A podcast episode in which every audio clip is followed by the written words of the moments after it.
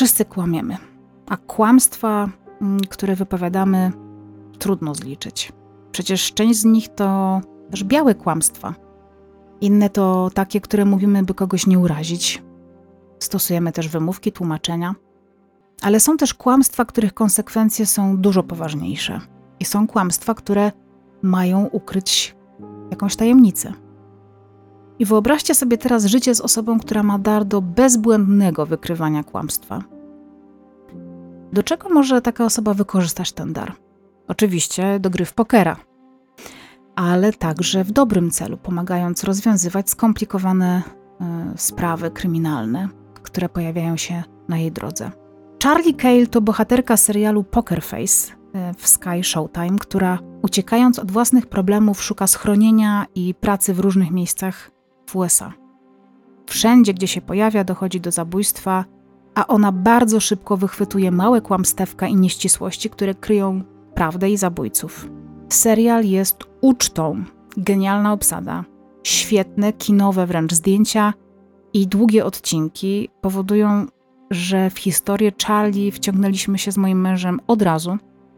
Jestem pewna, że nie pożałujecie ani jednej chwili spędzonej z tym serialem, w którym grają m.in.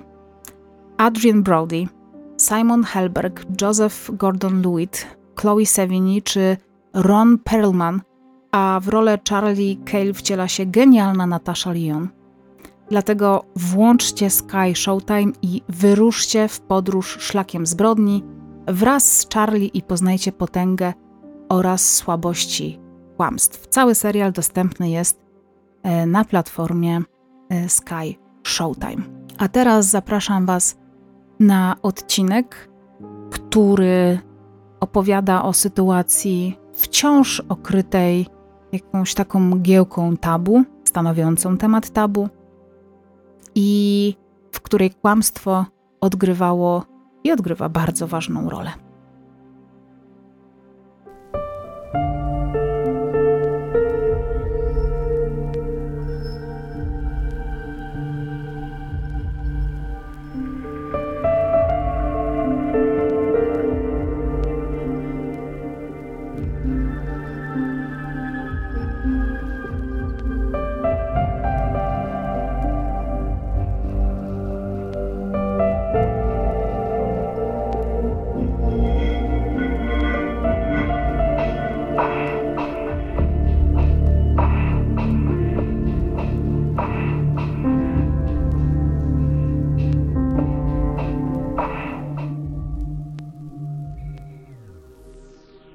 Józefa przychodzi na świat na początku lat pięćdziesiątych. Nie dotarłam do informacji, gdzie spędza swoje dzieciństwo. Natomiast w późniejszym czasie jej życie toczy się w miejscowości Strumień w województwie śląskim. Jest to miasto w powiecie cieszyńskim, znajdujące się między Bielskiem Białą a Jastrzębiem Zdrój. Józefa jest kobietą zaradną, obowiązkową i towarzyską. Józefa jest kobietą zaradną, obowiązkową, ale też towarzyską. Jest typem osoby, której po prostu nie da się nie lubić. Są takie osoby. Lubi tańczyć, lubi dobrze zjeść i bardzo dba o swój wygląd. Stroni też od picia alkoholu, ponieważ ma takie przekonanie, że szkodzi na jej zdrowie i na ładną cerę. Jednak nie przeszkadza jej nie picie alkoholu ze względu na ładną cerę, w tym, żeby nałogowo palić papierosy, które zresztą pali w ilościach ogromnych, około paczki dziennie. Papierosy są bardzo szkodliwe na cerę, szczególnie też na zmarszczki mimiczne wokół ust u kobiet, więc ciekawi mnie to podwójne podejście, podwójne standardy do tych dwóch używek. Sąsiedzi bardzo ją lubią, znajomi ją bardzo lubią. Józefa jest po prostu bardzo popularną osobą w swoim środowisku.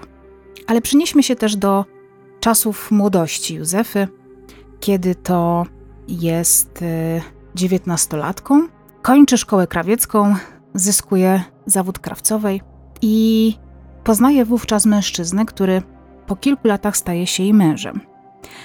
Ale ten mężczyzna jest od niej dużo, dużo starszy, około dwudziestu lat. Znajomi Józefy więc nie do końca popierają to małżeństwo. Krążą takie plotki, że Józefa wychodzi za tego mężczyznę z myślą o tym, że on po prostu, nie wiem, szybciej od niej umrze, że jej e, zostawi jakiś spadek. Ale Józefa nie przyjmuje się tymi przytykami złośliwych osób i trwa w tym związku ze swoim wybrankiem. Po kilku latach e, z tego małżeństwa, z tej dwuosobowej rodziny, e, robi się rodzina pięcioosobowa, ponieważ Józefa rodzi trójkę dzieci i razem z mężem te dzieci wychowują. Po ośmiu latach jednak sytuacja między małżonkami się zmienia. Mąż niespodziewanie umiera, a Józefa zostaje wdową. Po tej śmierci Józefa oczywiście mm, przechodzi żałobę, ale mimo wszystko dzielnie zajmuje się trójką no, małych dzieci. Ale po krótkim czasie, zresztą nic dziwnego, bo ma około trzydziestu lat wówczas, postanawia znaleźć kogoś, kto pomoże jej w tym trudnym życiu, a jej dzieciom zastąpi ojca, który odszedł zbyt wcześnie. I mija kilka miesięcy, może lat, też źródła różnorako to podają, kiedy na drodze Józefy staje tylko o kilka lat starszy mężczyzna, który szybko staje się jej mężem. Ale ich szczęście nie trwa zbyt długo, ponieważ po niecałym roku małżeństwa mąż Józefy drugi umiera. To sprawia, że Józefa zostaje otoczona opieką przez swoich bliskich, sąsiadów, um, którzy bardzo współczują no, takiej niebywa- niebywałej tragedii, niebywałego pecha. Um, Józefa ma e, niewiele ponad trzydzieści lat, jest e, z dziećmi w domu, próbuje wiązać koniec z końcem um, i jeszcze jest podwójną wdową. No, jest to sytuacja bardzo trudna i bardzo tragiczna. Jednak Józefa nie poddaje się w swojej walce o szczęście i po kilku latach, czyli już tak pod koniec swojej trzydziestki, poznaje Tadeusza, który jest emerytowanym ratownikiem górniczym. Tadeusz, podobnie jak pierwszy mąż, jest dużo starszy od Józefy, też około dwudziestu lat. Jednak Józefie to nie staje na przeszkodzie, by iść przez życie razem. Para bierze ślub w tysiąc dziewięćset osiemdziesiątym siódmym roku. Zresztą w, wtedy, kiedy kobieta ma czterdzieści lat, powiedzmy, a mężczyzna sześćdziesiąt, już ta różnica wieku nie jest aż taka rażąca, jak w sytuacji, gdzie mówimy o dwudziestolatce i czterdziestolatku. Też ludzie nie zwracają już na to uwagi. Tym bardziej, że Józefa początkowo jest bardzo szczęśliwa z Tadeuszem. A Tadeusz o swojej żonie mówi swoim znajomym czy bliskim w samych superlatywach. Mieszkają w mieszkaniu Tadeusza, ponieważ jest ono większe, w lepszej też okolicy. Tadeusz zresztą ma sporo oszczędności dzięki wysokiej emeryturze. Górnicy no, w latach osiemdziesiątych byli też równie dobrze wynagradzaną grupą zawodową, jak byli jeszcze do niedawna, a emerytury, szczególnie właśnie ratownicze, są bardzo wysokie, więc no, była to dość komfortowa sytuacja. Poza tym górnicy mogli bardzo wcześnie na tę emeryturę iść. Po jakimś czasie tego małżeństwa, które początkowo jest bardzo spokojne, dobre, zgodne, zachowanie Józefy zaczyna się zmieniać. Staje się oschła w stosunku do swojego męża, a w domu y, zaczyna dość często dochodzić do awantur, bo Józefa zaczyna drażnić dosłownie wszystko. Czyli to, jak mąż je, jak śpi, jak chrapie, jak wyrzuca śmieci, jak chodzi, jak siedzi. No dosłownie wszystko. Na początku są to kłótnie, ale potem do tych kłótni dochodzą wyzwiska. Tadeusz jest przez swoją żonę zrzucany z łóżka podczas snu. E, ona oczywiście potem mówi, że to po prostu sam on spadł z tego łóżka. Często jest przez nią obrażany, e, obrzucany wyzwiskami i kilkukrotnie został, właściwie to zostaje przez Józefę, mm, uderzony. Mimo wszystko związek nadal trwa. Sąsiedzi mieszkający w tym samym bloku, co Tadeusz, oczywiście wszystko słyszą i po jakimś czasie dociera do nich, że te kłótnie zazwyczaj są prowokowane przez Józefę i dochodzi do nich, dociera do nich, że Tadeusz jest po prostu przez żonę bardzo, bardzo źle traktowany. No ale wiadomo, że przemoc domowa, która jest jakby dokonywana ze strony kobiety, jest dla mężczyzn bardzo często tematem tabu. Są e, takie, no, to nie są stereotypy, ale są, czy tak, stereotypem jest to, że mężczyzna, który daje się uderzyć przez kobietę, jest po prostu mięczakiem, nie jest wystarczająco męski, silny. E, często te zgłoszenia mężczyzn e, właśnie przemocy domowej stosowanych, stosowanej wobec nich na policji kończą się takim E, uśmieszkiem politowania ze strony policjantów, e, którzy też często po prostu każą mężczyźnie wraca, mężczyznom wracać do domu, nie przyjmują tego, e, e, tych zgłoszeń, więc e, rozumiem, dlaczego taka przemoc może nie być zgłaszana e, zarówno przez ofiary, jak i przez świadków tej przemocy. Mija kilka dobrych lat e, tego małżeństwa Józefa i Tadeusza, a sąsiedzi zaczynają zauważać, że on jest w coraz gorszym stanie, ponieważ często chodzi posiniaczony, czasem kuleje. Kiedy sąsiedzi pytają go w trosce, co się stało, zawsze odpowiada, że uderzył się o stół lub wywrócił się przez przypadek, że się skaleczył. No ale wszyscy wiedzą, że raczej te siniaki i wszystkie uszkodzenia ciała powstały w inny sposób, jednak nikt tego słonia w pokoju nie zauważa i nie dostrzega, albo po prostu o nim nie mówi. Około dwudziestu lat tego małżeństwa, kiedy dochodzi do tragedii. Józefa i Tadeusz po raz niezliczony się kłócą i Józefa w złości uderza męża szklaną butelką w głowę. W efekcie tego Tadeusz traci przytomność, oczywiście ma dość spore obrażenia, mocno krwawi. Na miejscu wtedy pojawia się policja, przyjeżdża pogotowie. Tadeusz trafia do szpitala, ponieważ rana na głowie okazuje się być poważna i spędza w szpitalu kilkanaście dni, więc nie było to tylko zwykłe zszycie i opatrzenie rany, tylko musiał pozostawać pod obserwacją. I po tym wydarzeniu coś się zmienia, szczególnie w Tadeuszu. Stwierdza on, że tak dalej być nie może. Zresztą on ma wówczas prawie osiemdziesiąt lat. I zbiera się na odwagę, idzie na policję i składa zeznania. Dzięki czemu w dwa tysiące szóstym roku do sądu rejonowego w Cieszynie trafiają akta sprawy o znęcanie się Józefy nad Tadeuszem. Józefa jest oskarżona. Po rozpatrzeniu tej sprawy kobieta otrzymuje wyrok dziesięć miesięcy pozbawienia wolności, ale w zawieszeniu na cztery lata. No i teraz pytanie. Czy ten wyrok zmienia cokolwiek w tym małżeństwie? Czy cokolwiek zmienia w zachowaniu Józefy? Absolutnie nie. Kiedy ona jako żona wraca do domu, ponownie zaczyna stosować przemoc i jest jeszcze bardziej agresywna, tak jakby chciała zemścić się za to zgłoszenie pobicia na policji, za ten wyrok, za to, że została tak upokorzona. Tadeusz zostaje poważnie pobity jeszcze dwa razy.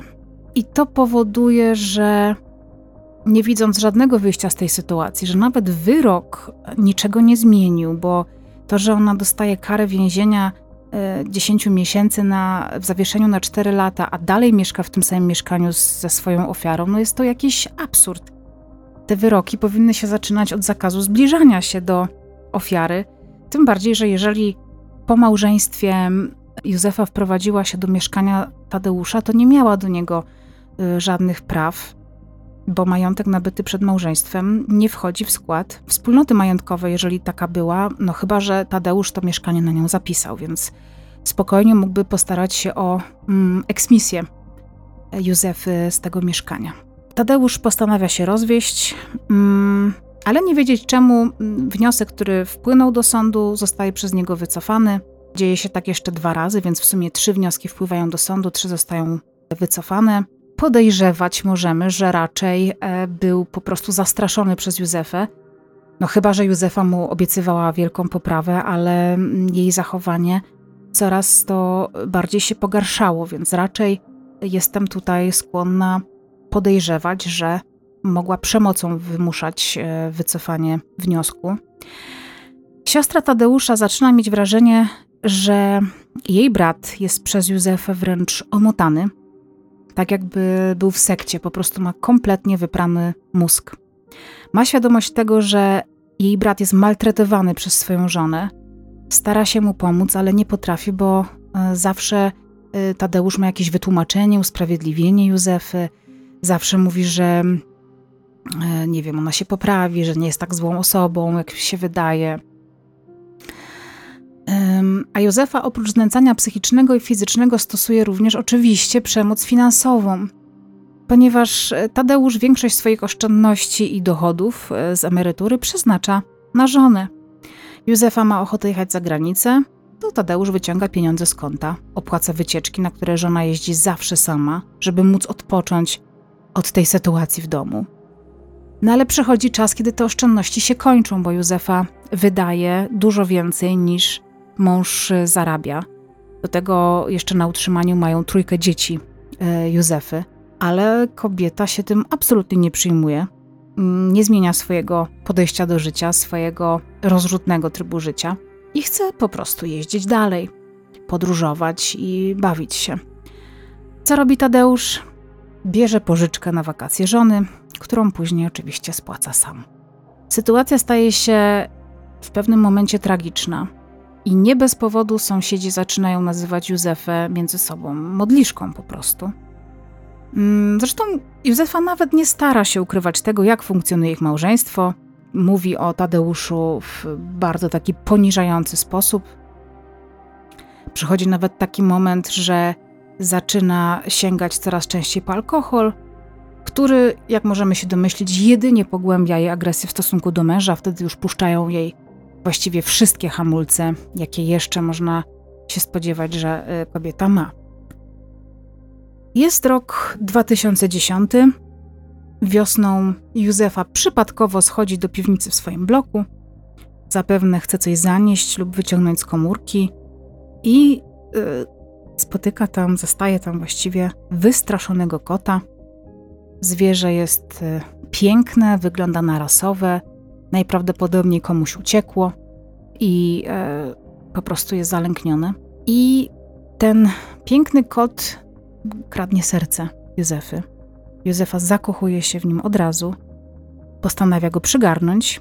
Tadeusz oczywiście nie ma nic do gadania, ale nie protestuje. Może się boi zaprotestować, a może po prostu jest mu wszystko jedno, czy w tym domu będzie kot, czy go nie będzie. Józefa wszystkie swoje pozytywne uczucia przelewa na kota i poświęca mu też cały swój czas. Pielęgnuje go, czesze, głaszcze.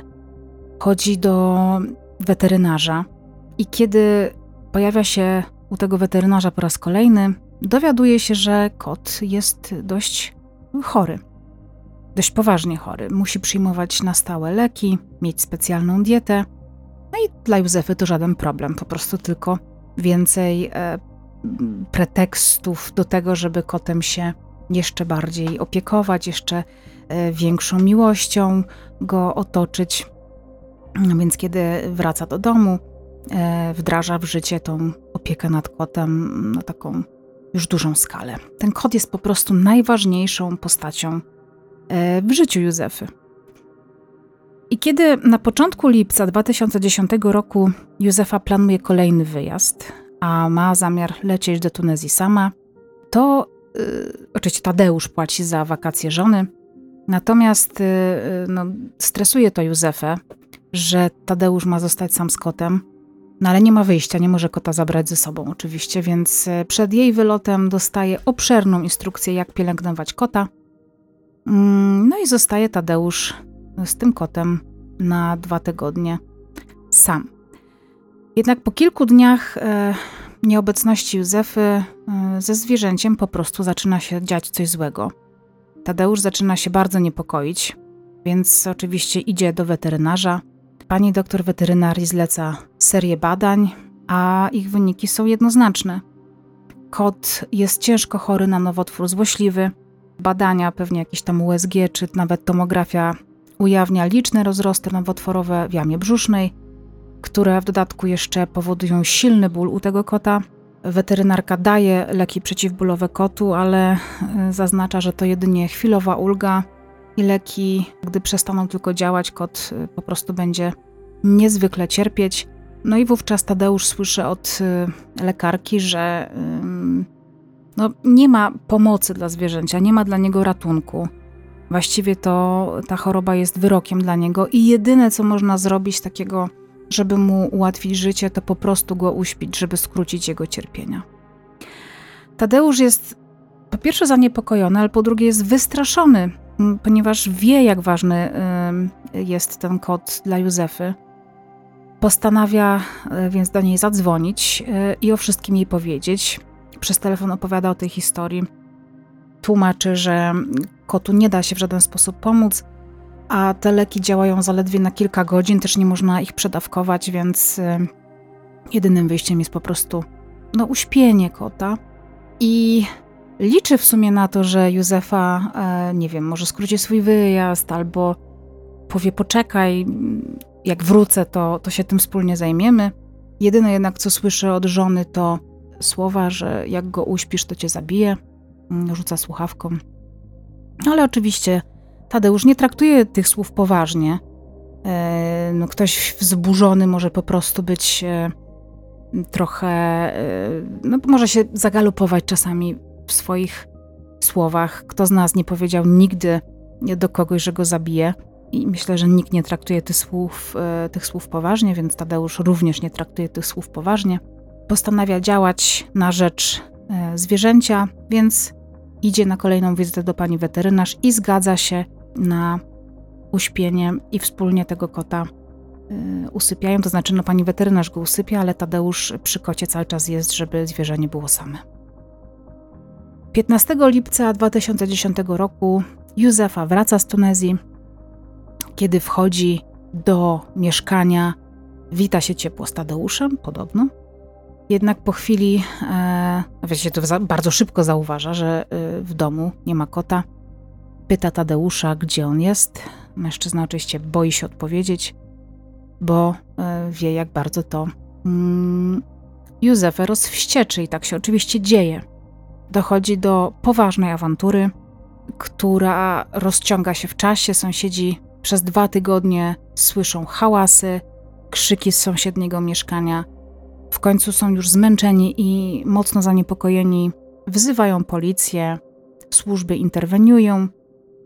No i po tej interwencji w mieszkaniu Józefy i Tadeusza zapada względny spokój.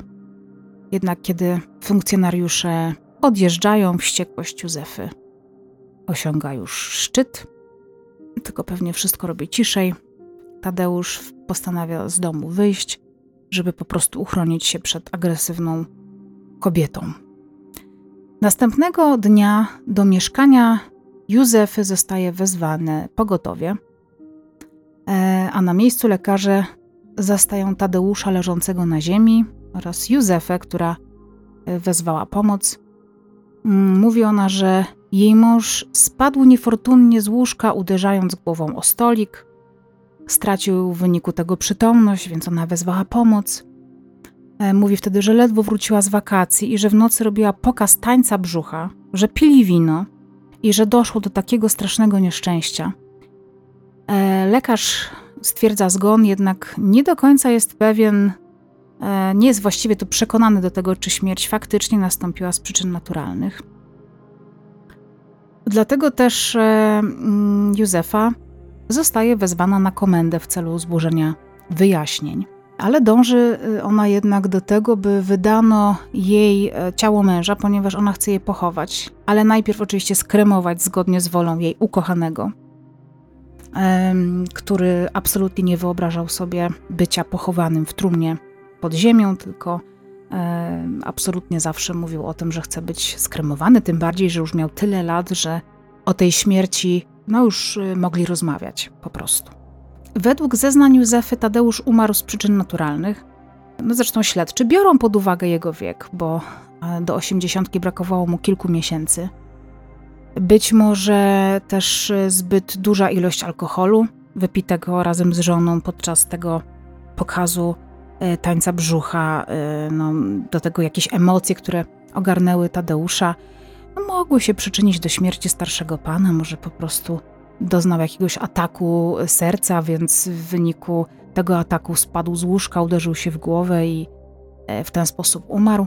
No ale wątpliwości jest na tyle dużo, że oczywiście zostaje zlecona sekcja zwłok, by rozwiać wszelkie wątpliwości.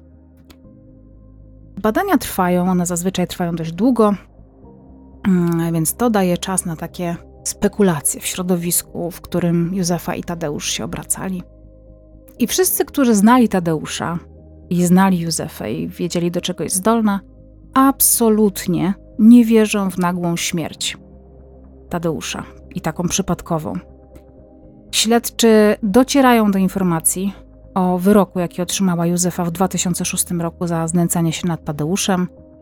Do tego mm, zaczynają zauważać, że były w tym mieszkaniu liczne interwencje policji na prośbę sąsiadów, więc yy, udają się tam do tego bloku, przesłuchują tych sąsiadów, którzy również dają do zrozumienia, że między małżeństwem dochodziło właściwie do awantur yy, kilka razy w tygodniu, a ich prowodyrką zawsze była Józefa. W czasie, kiedy policja dociera do tych wszystkich informacji, a ten cały obrazek śmierci yy, Tadeusza zaczyna się składać w taką niepokojącą całość, Józefa spędza kolejny urlop w Tunezji. W czasie, kiedy ciało Tadeusza jest poddawane sekcji zwłok, a ona y, jest no, świeżą wdową już po raz trzeci, jeszcze zanim dochodzi do pochówku Tadeusza, ona wyjeżdża po raz kolejny na wakacje. I kiedy z tych wakacji wraca, przychodzą właściwie kilka dni po jej powrocie wyniki autopsji, które jednoznacznie stwierdzają, że Tadeusz e, zmarł w wyniku uduszenia. Dlatego też e, nie wiem dlaczego po takim czasie, bo dopiero siódmego grudnia dwa tysiące dziesiątego roku Józefa zostaje zatrzymana pod zarzutem zabójstwa swojego męża. Rusza proces, w wyniku którego Józefa zostaje uznana za winną zabójstwa Tadeusza. Jednak wyrok, jaki otrzymuje, nie jestem w stanie tutaj wam powiedzieć dokładnie, jaki jest wyrok, ponieważ informacje na jego temat są rozbieżne. Według książki Katarzyny Bondy i Bogdana Lacha, Motyw ukryty, Józefa otrzymuje piętnaście lat pozbawienia wolności, natomiast inne źródła, takie jak Fakt czy tekst we Wprost, który tutaj linkuję, mówi o dwunastu latach. Nie znam też szczegółów dotyczących okoliczności łagodzących, ponieważ kobiecie groziło dożywocie, więc nie dostała tego najwyższego wyroku. Też była osobą wcześniej karaną, bo do tego zabójstwa doszło, właśnie nie wiem, czy w trakcie jeszcze tego zawieszenia wyroku, bo dwa tysiące szósty, a dwa tysiące dziesiąty są cztery lata, więc nie wiem, czy ten czas zawieszenia już minął, bo gdyby yy, stało się to, w, tak jak rozumiem, w trakcie zawieszenia wyroku, no to mm, chyba byłaby to recydywa, tak mi się wydaje, ale tutaj poproszę o pomoc prawników i osoby, osoby, które się znają na prawie, żeby w komentarzach wyjaśnili taką kwestię, czy jeżeli właśnie do kolejnego wyroku dochodzi w trakcie trwania tak zwanych zawiasów, to jest to recydywa, a jeżeli zawiasy już upływają, to wtedy nie traktuje się tego wyroku jako też no, taki fakt, że ktoś był wcześniej karany. O, tak, takie jest moje pytanie. Józefa nie przyznaje się do zabójstwa, twierdząc, że Tadeusz po prostu przypadkowo spadł z łóżka, być może spadł twarzą do podłogi i w ten sposób się udusił.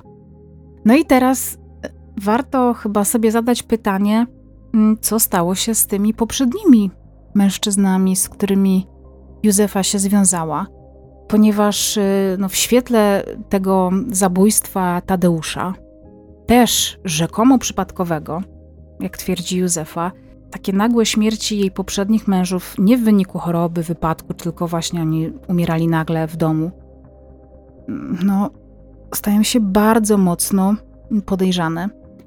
Jednak e, nie da się tego sprawdzić, m, ponieważ mężczyźni już od dawna są pochowani, należałoby ich ekshumować, być może zbadać toksykologicznie, no ale zwłoki e, już w tak e, dalekim e, stadium rozkładu m, trudno jest ustalić przyczyny śmierci, na przykład jeżeli doszło do uduszenia, chociaż w wyniku niektórych uduszeń złamana jest kość, gdzieś tutaj właśnie w grdyce, więc można by było ewentualnie ustalić, jeżeli byliby pozbawieni życia w taki sposób, bo skoro byli pochowani i nikt się nie zorientował, że na przykład mieli jakieś rany kłute czy inne obrażenia, no raczej byłoby to podejrzane, więc domyślam się, że jeżeli dochodziło do jakichś podejrzanych sytuacji, w których sprawczynią mogłaby być Józefa, to też robiłaby to w białych rękawiczkach.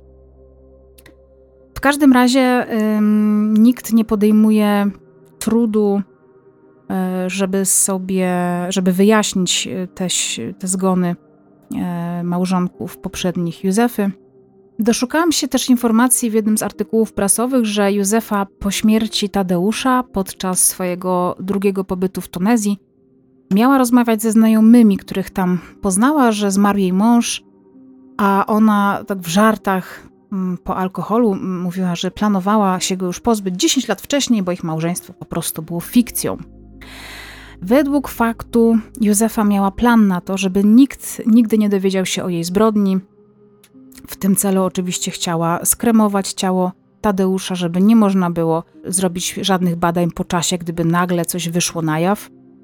Ponadto też e, zmieniła miejsce pochówku Tadeusza, ponieważ nie chciała, żeby na pogrzebie pojawili się sąsiedzi, którzy mogli się domyślać, że mężczyzna nie zmarł naturalnie, e, że mogliby zacząć między sobą rozmawiać o tym. Byłaby to taka naturalna okazja do rozmowy na temat czyjejś śmierci i w wyniku tego mogliby na przykład dojść do wniosku, że trzeba to zgłosić na policję. E, przecież wiedzieli o licznych kłótniach małżeńskich. E, ona bardzo się starała, żeby e, mieć kontrolę nad tym, jakie informacje docierają do śledczych, no ale jak wiemy, to wszystko jest zazwyczaj grubymi nićmi szyte i nie da się pewnych rzeczy po prostu ukryć. Sprawa tak naprawdę została rozwiązana głównie dzięki sąsiadom, którzy interweniowali i mówili głośno o tym, co się działo w małżeństwie Józefy i Tadeusza. Kolejnym dowodem, który utwierdzał śledczych w tym, że kobieta nie mówi prawdy, były też ślady zabezpieczone w mieszkaniu. Bo te kieliszki z winem, który, które zostały postawione na stoliczkach nocnych, były nienaruszone, nie było tam żadnych śladów ust. Jeśli Józef faktycznie miałby spaść z łóżka i uderzyć się też o stolik, a na którym to właśnie stał kieliszek z winem, no to z pewnością to wino by się wylało lub kieliszek nawet mógłby się stłuc, ale nic takiego nie miało miejsca, po prostu ten kieliszek tam stał, jakby nigdy nic się nie stało. Wszystko było nienaruszone, nie widać było żadnych śladów sprzątania, ani ewentualnej pomocy też ze strony żony, no bo jeżeli ona się wybudza, widzi męża, który leży nieprzytomny na podłodze, no to raczej próbuje go ocucić, nie wiem, może reanimować, ale nic takiego się nie stało. Więc było to dla śledczych i myślę, że dla większości osób jasne, że to Józefa stoi za zabójstwem swojego męża. Motywem głównym tej zbrodni, tak ta zbrodnia jest opisywana w mediach, że kobieta zabiła męża, bo um, uśpił jej kota. Brzmi to tak, jakby ten mąż faktycznie się nad zwierzęciem znęcał, tym bardziej, że znamy historie, w których dochodziło do zabójstw na tle właśnie znęcania się nad y, pupilami. Na przykład w Stanach Zjednoczonych y, była historia w Dallas, gdzie czterdziestosiedmioletnia Mary Harrison zastrzeliła swojego męża, kiedy przyłapała go na tym, że znęca się nad jej kotem. To małżeństwo wydawało się dość zgodne. Oni byli takim małżeństwem z którym się robiło grille w ogrodzie, z którym się odwiedzało, spędzało czas, wszyscy byli dla siebie mili, wszystko się wydawało być zgodne. Zresztą nawet są takie zeznania świadków, którzy mówili o tym, że oni byli dobrymi ludźmi, nikomu nie przeszkadzali, że Dexter naprawdę został zastrzelony z powodu kota. To szaleństwo, trudno w to uwierzyć, mężczyzna traci życie przez kota. Ludzie kochają swoje zwierzęta, ale żeby za nie zabijać, skomentował sąsiad państwa Harrison, Carol Phillips, jak podaje portal koty kropka pe el. Jednak tutaj motywem było właśnie znęcanie się nad kotem, kiedy to Mary miała z- przyłapać Dextera na biciu jej ukochanego zwierzęcia. Została skazana na dość spory wyrok za zabójstwo mężczyzny. No ale tutaj mamy historię trochę inną, ponieważ to, co robił Tadeusz, to co prawda kończy się to śmiercią zwierzęcia, ale śmiercią, żeby to zwierzę w jakiś sposób uratować od cierpienia. Natomiast jeżeli faktycznie weźmiemy pod uwagę wszystko to, co dzieje się przed kotem, no to raczej to po prostu mogła być jakaś kropla, która przelała czarę tej agresji i nienawiści do Tadeusza, że po prostu Józefa postanowiła się już go pozbyć na zawsze. Zresztą zostałaby spadkobierczynią jego wysokiej emerytury, więc mogłaby sobie żyć jak pączek w maśle, jeszcze nie mieć żadnych zobowiązań. Wtedy w spadku otrzymałaby mieszkanie Tadeusza, więc właściwie była to dla niej no, najlepsza z możliwych perspektyw. Prawdopodobnie Józefa już jest na wolności, jeżeli została zwolniona za dobre sprawowanie. Natomiast jeżeli nie i wyrok wynosił piętnaście lat, to najprawdopodobniej wyjdzie w dwa tysiące dwudziestym piątym lub dwa tysiące dwudziestym szóstym na wolność. Będzie wówczas starszą panią.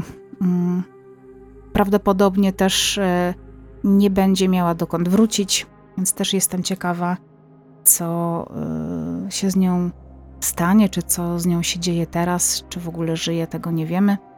Sprawa jest dość kontrowersyjna, tym bardziej, że dochodzi tutaj do rzadkiego motywu, jakim jest przemoc kobiety wobec mężczyzny, ale też jest to dla mnie ważna sprawa, ponieważ do takiej przemocy dochodzi i nie można jej w żaden sposób bagatelizować.